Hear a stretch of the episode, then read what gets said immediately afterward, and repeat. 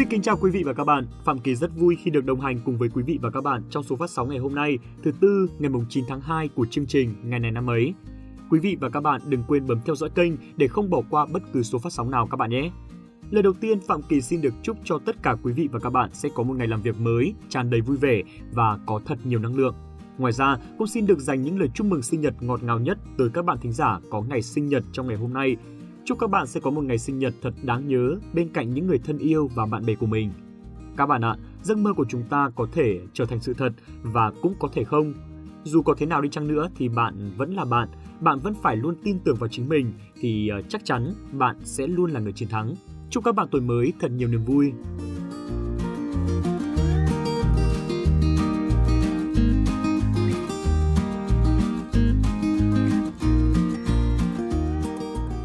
Quý vị và các bạn thân mến, hôm nay là kỷ niệm 115 năm ngày sinh của nhà chính trị tài ba, nhà tư tưởng, lý luận chính trị kiệt xuất, nhà văn hóa lớn của dân tộc Việt Nam, đó chính là Tổng Bí thư Trường Trinh. Trong suốt cuộc đời của mình, đồng chí Trường Trinh không chỉ để lại những dấu ấn về mặt chính trị mà ông còn là người có những câu nói vô cùng nổi tiếng để lại giá trị cho tới tận ngày nay. Và trong phần tiếp theo của chương trình ngày hôm nay, Phạm Kỳ xin phép được gửi tới mọi người một câu nói được cho là của Tổng Bí thư Trường Trinh, coi như một món quà cho ngày mới thêm tuyệt vời. Đó chính là Lý tưởng là những ước mơ cao thượng nhất của con người, rất khó thực hiện nhưng lại có thể thực hiện được và đòi hỏi phải phấn đấu lâu dài, gian khổ, kiên trì. Vâng, thưa quý vị và các bạn, lý tưởng sống chính là kim chỉ nam cho cuộc sống của mỗi con người.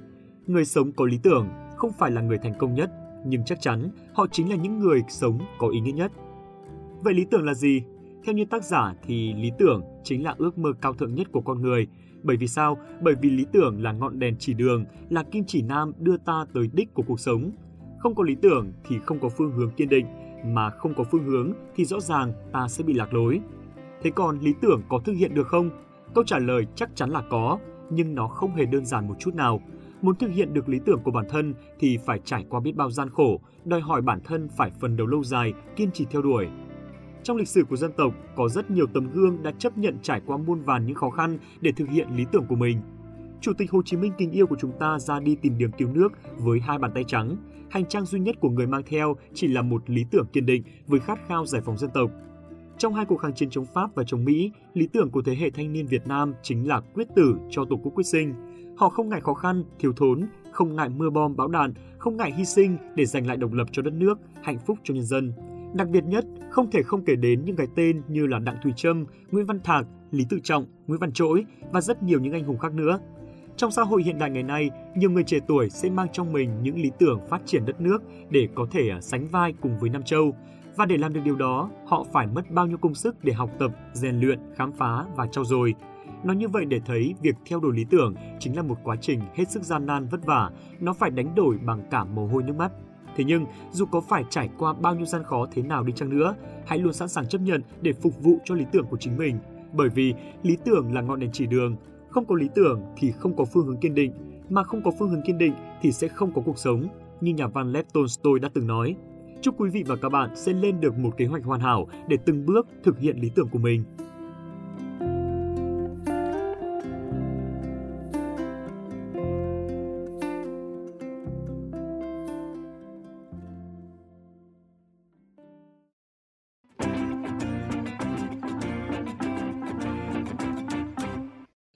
Quý vị và các bạn đang tiếp tục với ngày này năm ấy, ngày 9 tháng 2.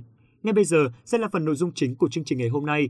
Bên cạnh những câu chuyện về cố Tổng Bí thư Trường Trinh thì vẫn còn đó những sự kiện và những nhân vật vô cùng đáng chú ý khác. Tất cả sẽ được chúng tôi tổng hợp lại ngay sau đây. Xin mời quý vị và các bạn hãy cùng theo dõi. Hãy cùng Phạm Kỳ chào đón sự trở lại của MC Huyền Trang, người bạn đồng hành của Phạm Kỳ ở phần nội dung này.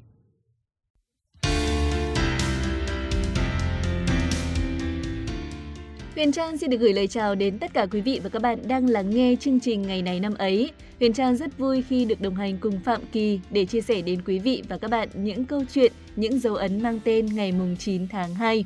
Vâng, xin chào Huyền Trang. Ngay bây giờ chúng ta sẽ cùng bắt đầu phần nội dung chính của chương trình ngày hôm nay. Mở đầu sẽ là những sự kiện tại Việt Nam.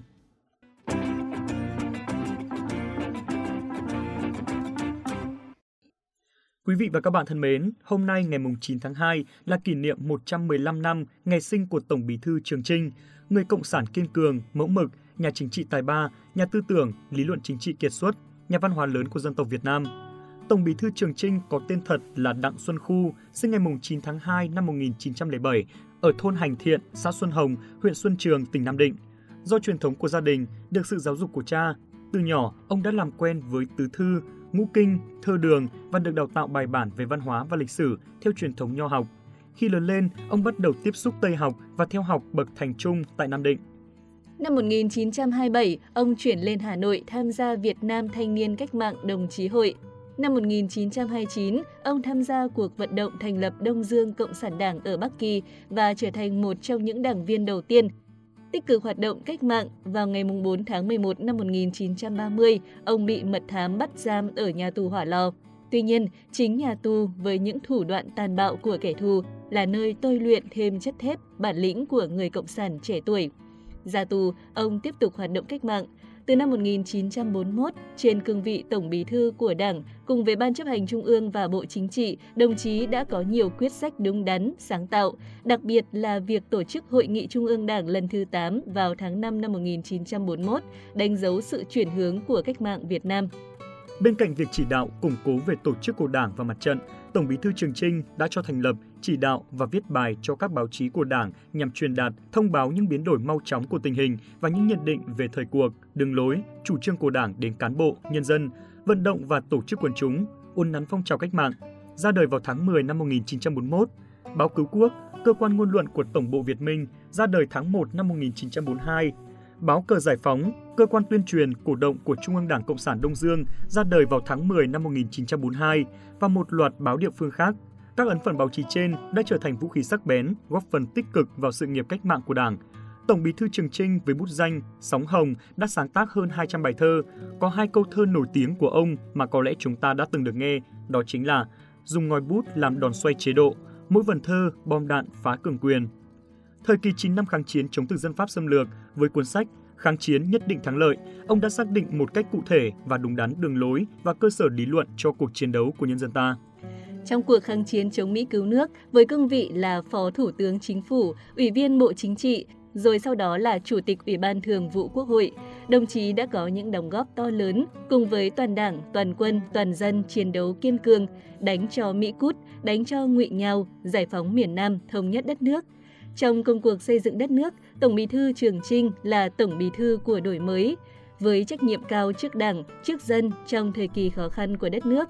Đồng chí Trường Trinh cùng với Bộ Chính trị tìm hiểu và nghiên cứu hoạch định đường lối đổi mới, nêu ra những kết luận sâu sắc về đổi mới tư duy, trước hết là tư duy kinh tế, đưa đất nước vượt qua cuộc khủng hoảng kinh tế xã hội, tạo ra bước ngoặt vĩ đại của cách mạng Việt Nam thời kỳ đổi mới. Tổng Bí thư Trường Trinh qua đời ngày 30 tháng 9 năm 1988, thọ 81 tuổi. Trải qua 81 tuổi đời, 63 năm hoạt động cách mạng kiên cường, liên tục, đồng chí Trường Trinh đã nêu một tấm gương sáng ngời về đạo đức cách mạng, để lại cho chúng ta nhiều bài học quý giá.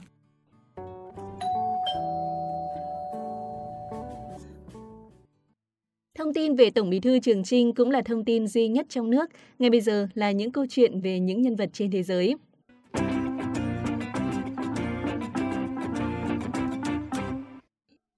Mở đầu phần câu chuyện thế giới hôm nay sẽ là một câu chuyện thâm cung bí sử rất ly kỳ của Trung Quốc. Những nhân vật được nhắc đến trong câu chuyện này có lẽ quý vị và các bạn đã được biết đến thông qua những bộ phim cổ trang đình đám như Diên Hy Công Lược, Hậu Cung Chân Hoàn Truyện. Ngày 9 tháng 2 năm 1796, vua Càn Long chính thức thoái vị, nhường lại ngôi cho hoàng tử Vĩnh Diễm, tức vua Gia Khánh. Theo sử sách, vua Càn Long có tận 17 người con và Vinh Diễm là con trai thứ 15 và cũng là con của ông với lệnh phi. Câu chuyện truyền ngôi này đã khiến cho hậu thế có nhiều băn khoăn. Chúng ta đều biết nguyên tắc kế thừa hoàng vị trong thời nhà Thanh thường là lập đích lập trưởng, tức lập con trai của hoàng hậu hoặc đứa con trai đầu tiên của hoàng thượng.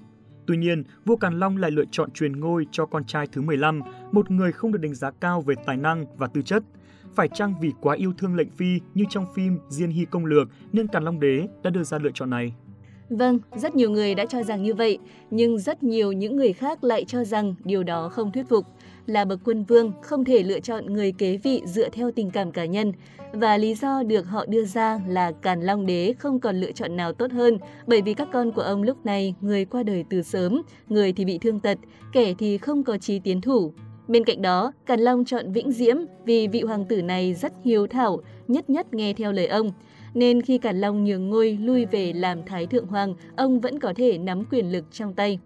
Vâng, vua Càn Long mặc dù có tới 17 người con trai, nhưng các hoàng tử phần lớn đều chết yểu. Đến khi gần thoái vị, Càn Long chỉ còn lại 5 người con trai để có thể lựa chọn làm người kế vị. Đó chính là Bát A Ca Vĩnh Tuyền, Thập Nhất A Ca Vĩnh Tinh, Thập Nhị A Ca Vĩnh Cơ, Thập Ngũ A Ca Vĩnh Diễm, Gia Khánh Hoàng đế và Thập Thất A Ca Vĩnh Lân. Trong khi đó, Vĩnh Tuyền được đánh giá là một người ham mê tử sắc, chân lại có tật nên ông không thích hợp ở ngôi thái tử theo lời của Càn Long đế. Vĩnh Tinh rất giỏi tư pháp, được liệt vào một trong tứ đại thư pháp chứ danh thời bấy giờ, nhưng tính cách keo kiệt, buồn xỉn, không được Càn Long yêu thích. Vĩnh Cơ là con trai của kế hoàng hậu, là đích tử, lại có tài trí, thông minh hơn người, làm việc gì cũng có chính kiến. Tuy nhiên, kế hoàng hậu vào những năm cuối đời bị Càn Long đế ghẻ lạnh, hoàng tử Vĩnh Cơ ít nhiều cũng bị ảnh hưởng, không được Càn Long coi trọng. Còn thập nhất A Ca còn quá nhỏ nên không thích hợp trở thành chữ quân. Vậy là chỉ còn lại hoàng tử Vĩnh Diễm. Mặt khác, vua Càn Long được biết đến là một người yêu quyền lực hơn cả sinh mệnh. Hoàng tử Vĩnh Diễm lại là một người có tính cách hướng nội, trầm lặng, thật thà, coi trọng nhân hiếu nên luôn nghe theo và phục tùng Càn Long vô điều kiện. Vì thế, Càn Long có thể dễ dàng điều khiển và thao túng mọi việc quốc gia đại sự khi tân hoàng đế lên ngôi. Vậy có một số người lại đặt ra câu hỏi là tại sao vua Càn Long không tiếp tục trị vì mà lại thoái vị? Vâng, Thực tế, khi thoái vị, vua Càn Long đã 85 tuổi, trải qua 60 năm trị vì. Một phần vì tuổi đã cao, phần khác vì ông không muốn vượt qua thời kỳ cai trị của ông nội là Khang Hy Hoàng đế, người Càn Long rất ngưỡng mộ. Khang Hy Hoàng đế trị vì trong 61 năm. Quay trở lại với việc chọn Vĩnh Diễm lên ngôi, vào năm 1796, Vĩnh Diễm lên ngôi hoàng đế, lấy niên hiệu Gia Khánh. Càn Long lui về làm Thái Thượng Hoàng. Tuy nhiên, trong vòng 3 năm đầu, Gia Khánh thực sự chỉ là hoàng đế bù nhìn, Càn Long Thái Thượng Hoàng lúc đó vẫn là người ra quyết định chính. Công văn quan trọng, tuyển bổ quan lại đại thần, gia khánh đế phê duyệt xong đều phải đưa cho Thái Thượng Hoàng xem xét. Sau khi Thượng Hoàng đồng ý mới quyết định. Tới năm 1799, khi Càn Long qua đời, Gia Khánh Đế mới làm lễ lên ngôi, chính thức nắm quyền cai trị đất nước. Như vậy có thể thấy rằng việc cho rằng vua Càn Long nhường ngôi cho vua Gia Khánh vì muốn thỏa mãn khát khao quyền lực cũng là có cơ sở. Còn chắc chắn thế nào thì chỉ có lịch sử mới có câu trả lời.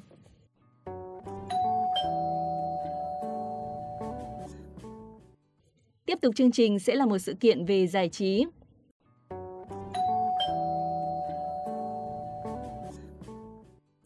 Phạm Kỳ này, Kỳ đã nghe đến hay là xem các bộ phim Thập diện Mai Phục, Ngọa Hổ, Tàng Long, Anh Hùng của Trung Quốc chưa Ừ, Kỳ thì chưa xem hết nhưng mà đã từng nghe qua rồi.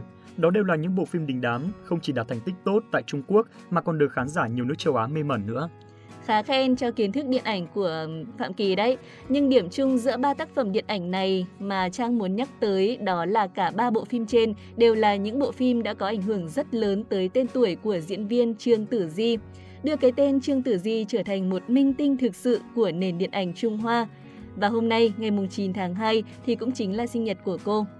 Chính xác, thông tin đó thì Kỳ chưa kịp nói thôi. Bây giờ xin mời quý vị và các bạn cùng chương trình tìm hiểu về cuộc đời, sự nghiệp của Trương Tử Di. Trương Tử Di sinh ngày 9 tháng 2 năm 1979 tại Bắc Kinh, trong gia đình có 4 người. Cha của cô là kế toán, còn mẹ là một giáo viên mẫu giáo. Cô có một người anh trai tên là Trương Tử Nam, sinh năm 1973. Cô bắt đầu học múa từ năm 8 tuổi. Năm 11 tuổi, cô theo học khoa múa của Học viện múa Bắc Kinh theo ý của cha mẹ. Khi còn học ở trường, Trương Tử Di không được lòng giáo viên cũng như bạn bè cùng lớp và cô cũng không thích họ, đến nỗi còn bỏ trốn khỏi trường. Ở tuổi 15, Trương Tử Di đã lên ngôi vô địch giải khiêu vũ trẻ quốc gia và bắt đầu xuất hiện trên các quảng cáo ở Hồng Kông. Năm 1996, Trương Tử Di chính thức trở thành sinh viên của Học viện Hí kịch Trung ương khi mới 17 tuổi. Năm 1998, khi vẫn còn đang học tại Học viện Hí kịch Trung ương, Trương Tử Di đã được đạo diễn Trương Nghệ Mưu mời đóng vai nữ chính trong bộ phim Đường về nhà của ông. Thành công của bộ phim giúp cô đoạt giải gấu bạc tại Liên hoan phim Berlin năm 2000 đây cũng là một khởi đầu vững chắc cho sự nghiệp sau này của Trương Tử Di. Danh tiếng của Trương Tử Di vang rộng trên đấu trường quốc tế nhờ vào bộ phim Ngọa Hổ Tàng Long năm 2000 với vai diễn Ngọc Kiều Long. Nhờ bộ phim mà cô đã giành được nhiều giải lớn như giải Hiệp hội phê bình phim Chicago cho nữ diễn viên mới xuất sắc nhất, giải Hiệp hội phê bình phim Toronto cho nữ diễn viên phụ xuất sắc nhất và rất nhiều giải thưởng khác. Sau đó, Trương Tử Di tiếp tục đóng vai chính trong những bộ phim như Giờ cao điểm 2 năm 2001, Anh hùng năm 2002, Thập diễn mai phục năm 2004. Ngày 27 tháng 6 năm 2005, Trương Tử Di nhận lời mời của Viện Hàn Lâm Khoa học và Nghệ thuật Điện ảnh, được đứng trong hàng ngũ những người có thể biểu quyết trong việc trao các hạng mục giải Oscar. Tháng 5 năm 2006, Trương Tử Di được chọn làm một trong những thành viên ban giám khảo của Liên hoan phim Cannes năm đó. Cho đến nay, Trương Tử Di vẫn duy trì phong độ của bản thân, trở thành ngôi sao lớn có tầm ảnh hưởng quốc tế, luôn được săn đón và chú ý. Cô còn là giám khảo cho nhiều sự kiện lớn như Cannes, Oscar, Toronto. Thành công trong sự nghiệp, song Trương Tử Di được nhận xét là lận đận tình ái. Cô từng vướng vào tin đồn cặp kè với những tên tuổi nổi tiếng như ngôi sao bóng rổ Kobe Bryant, đạo diễn Trương Nghệ Mưu, thiếu gia kém tuổi Hoắc Khải Sơn, ca sĩ bạc mệnh Cao Phong. Sau những thị phi tình ái bủa vây, cuối cùng Trương Tử Di đã tìm được bến đỗ thực sự của đời mình là ca sĩ Uông Phong. Anh được biết đến với vai trò là nhạc sĩ, ca sĩ, nhà sản xuất có tầm ảnh hưởng trong làng nhạc rock Trung Quốc. Dù gặp không ít sóng gió vì những lời đồn, nhưng cuộc hôn nhân của cô vẫn vững vàng cho đến hiện tại. Và cô đang có cuộc sống hạnh phúc bên gia đình khi ở tuổi 42.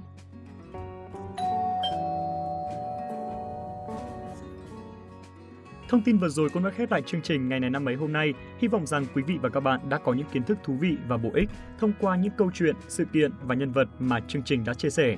Xin chào tạm biệt và hẹn gặp lại vào ngày mai.